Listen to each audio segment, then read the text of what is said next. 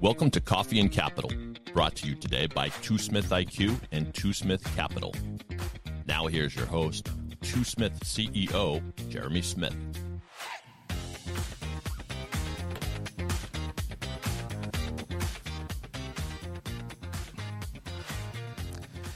Hey everybody, welcome back. Episode 9. Two Smith IQ, Coffee and Capital, the juicy office hours for today. Yes, I'm going to teach you how to run your business as a profit center. In this episode, we're going to explore how to run a profit center, understanding the operations, understanding how to be eligible for financing, understanding how to look at your income statement so you know you actually can profit share. When you understand your income statement, we're going to address the fact that you can create a valuation. And then lastly, we're going to teach you how to learn how to exit, whether it's retirement, whether it's real estate, whether it's just walking away and selling. So let's dig into the episode. When you run a profit center and you want to be operationally sound, the first thing you guys should do is open up a QuickBooks account, get your bank statement. So when you open up a QuickBooks account, you want to make sure that you have a bank account for your revenue, you want a bank account for your payroll, you want a bank account for your vendors, and you want to have another bank account which is operations such as rent, credit cards, utilities, miscellaneous. You want to be able to track and audit your expenses. It'll make your CPA's life easier, it'll make your life easier, and it'll show a bank that you know what you're talking about and your numbers are actually factual because they tie into stuff. As far as other operational concerns, so that you can actually run a profit center, you want to establish an LLC or you want to establish S Corp. You want to basically have it to where you're set up, you're operating as a business. You want to register with the Secretary of State of where you're at. You want to create an EIN number, an employee identification number. Simple way to do that. Go to irs.gov, apply online for an EIN number. Once you have that number established, you'll basically set up your articles of incorporation, your corporate governance, shareholders agreement, everything you have. Now you're running a legit business. You have the bank accounts to do it. You set up the initial QuickBooks, and you can actually track legitimate expenses. So then that transitions to my next thought. Well, Jer, how can I be eligible for financing? It's simple. Banks are going to look at your year to date financials. They're going to ask you for the QuickBooks to say, all right, well, on the application, you say you do a million top line, you do 300,000 bottom line. That's a 30% margin. Well, how can you prove it? Well, no problem. You can log into your QuickBooks, you can pull the report you want to be eligible for financing, you want to show a bank current with my Secretary of State. I have my taxes done based on this EIN number. I also have audited financials from my CPA who is attached to my QuickBooks as a CPA user. I have my banking set up where you can actually check all my accounts. I have all everything I have everything lined up this way. If you want to check my historical tax returns, they're done. If you want to check my bank accounts and my revenue, here they are. If you want to check my bottom line profit, here it is. If you want to check to see if I'm trending up based on last year's tax records, no problem. Here's an updated income statement. Now you can check the boxes that you could be eligible for financing. Perfect example the SBA 7A Express. It takes the last two years of tax data on the gross, 30% of the gross would be what you're eligible for up to 150,000. So people north of $450,000 year in annual income that they can prove shows that they're eligible for SBA Express financing and they can prove the documentation through QuickBooks and through their taxes and bank accounts. So the next idea, well, Jeremy, how to run a profit center? Understanding my income statement. So your income statement is broken down into several factors. you have gross sales. The next factor you have your COGS or your cost of goods sold. So then you would take your gross sales minus your COGS. That's your your adjusted gross revenue. So your adjusted gross revenue would be what you can say this what it costs to do my product or my service and these are my real sales figures minus all the input then the next part of your income statement if you understand how to run a profit center is what you call g&a expenses general administrative expenses your salaries your payroll your rent your depreciation expenses your equipment your miscellaneous expenses. So you take all those, those become your total expenses. If you take your total expenses minus your adjusted sales from your COGS, you're going to get net adjusted pre tax income. So once you take your income minus your net income minus your taxes, you'll have your EBITDA. So let's just go to a typical example. A typical example. Hey, Jer, I do one million top line. It costs me ten percent to do my service and my product. All right, my net adjusted sales are nine hundred thousand. I got salaries, payroll, rent, equipment, depreciation, miscellaneous advertising. So that's gonna run me like seven hundred thousand. All right, so my total expense is seven hundred thousand. My net adjusted sales are nine hundred thousand. So my pre tax income is two hundred thousand.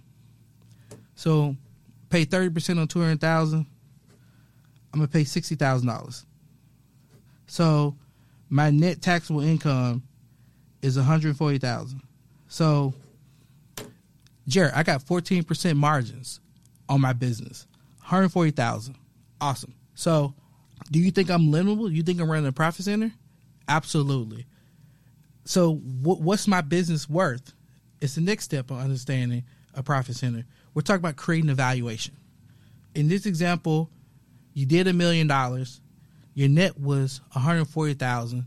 You have a 14% margin on the business. Let's say you run a service business you might do three, four, five times earnings as your valuation model. In this example, if you did a million dollars, you had a 14% margin, 140,000, you want to sell your business or you think your business is worth four times earnings, 140,000 times 4.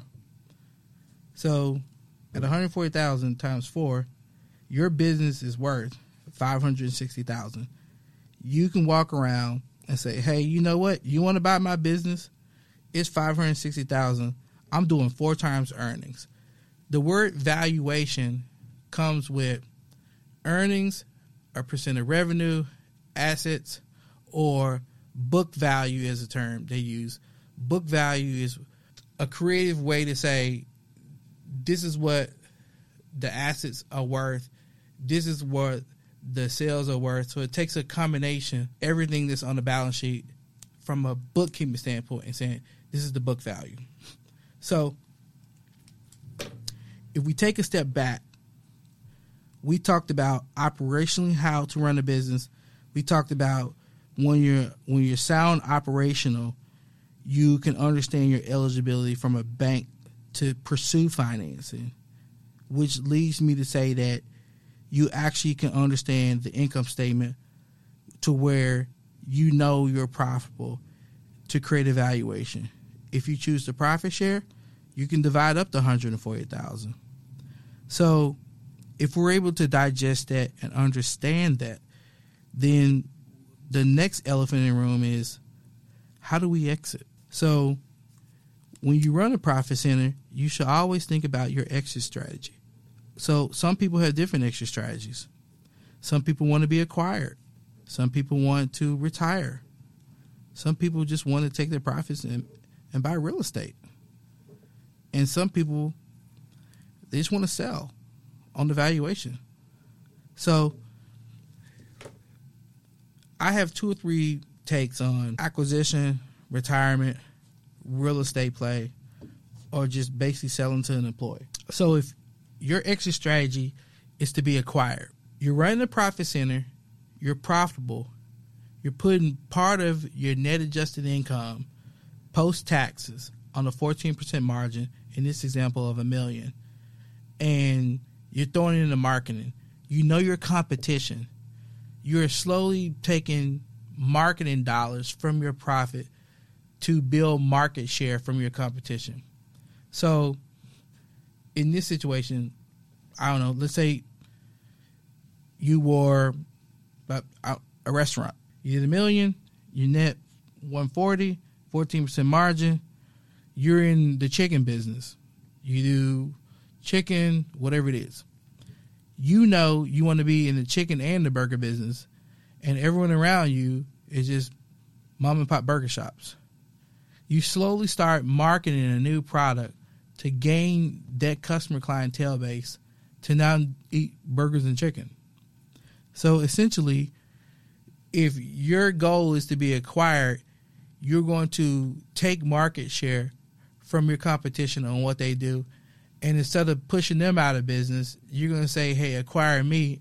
And then they'll continue to maintain market share or grow. So your profit center strategy is investing into product dominance to your compare to where your competitor recognizes you and want to acquire you. So then some people is for, some people is not for. It happens all the time. I'm not really sure I'm a big fan of it because I like to do the acquiring versus being acquired, but I totally get it if it's not your style. So then the next one is retirement. So when you're profitable and you want to retire and you want to do early, you're going to put your profit into the market. You're going to put it into annuities. You're going to put it into other investment ideas where you're buying equity in other businesses and you're creating a fixed income structure either from real estate, from insurance, from annuities, from notes. And then you have not only salary, profit from the business, but you have other secondary dividend structures such as notes, insurance, real estate, and other investment strategies to where they make up part of your adjusted living expenses and then they slowly beat your salary. So then your salary becomes savings, your profit sharing from the business becomes savings, and then everything you make from it, there's a dividend structure. This is actually pretty popular for a lot of entrepreneurs who are running profitable businesses. The next idea how to exit is real estate. Yep, this is my favorite. So, with the real estate angle, there's two ways to look at it. If you're running a profit center, you're able to take the taxable income that you have. In this example we talked about before, you made a million, you have 14% margins, 140,000. You're in a building that's 500 grand um, on owner occupied commercial. We can literally explain our case to a bank or to an SBA lender from bank statements to tax returns that we should not be a renter. We should be an owner. Being an owner, we're going to do what we call a rent swap. We're going to trade our rent that's noted through bank statements, noted through QuickBooks, noted through our operational expense accounts that we can afford a mortgage. If we get the mortgage versus paying rent and the retirement is real estate play, we just sell the business and become a real estate investor. Going to another bucket, like I said before, on retirement with investments so we can just walk away. It's very common. I actually like it. The motto is work your ass off, do this, walk away from the business, have someone's going to pay you up, and to have some wake up money in the bank. I love that. The last idea on the exit strategy is hey, you know what? Jared, I'm burnt out. I want to spend more time with my family. I've just had a change of heart. COVID, life, family talks, interventions, whatever you want to come up with mentally that says, hey, I'm ready to walk away, your prerogative. So the last strategy would be to sell it. So, how you sell it? We can sell it for the liabilities or the debt on the balance sheet. We can sell it for the market opportunity. We can sell it for technology. We can sell it for untapped market opportunity. Or we can just sell it for what it's really worth. And it's simple million dollar top line, 14% margins, 4x valuation on 140. Hey, get somebody to cut your check for 560000 Yeah, sell the business, start something new, or take a break. Or what they call is a sabbatical. That'll work. So, in this episode, there are four or five main central points to run a profit center. Do you understand your operational protocols?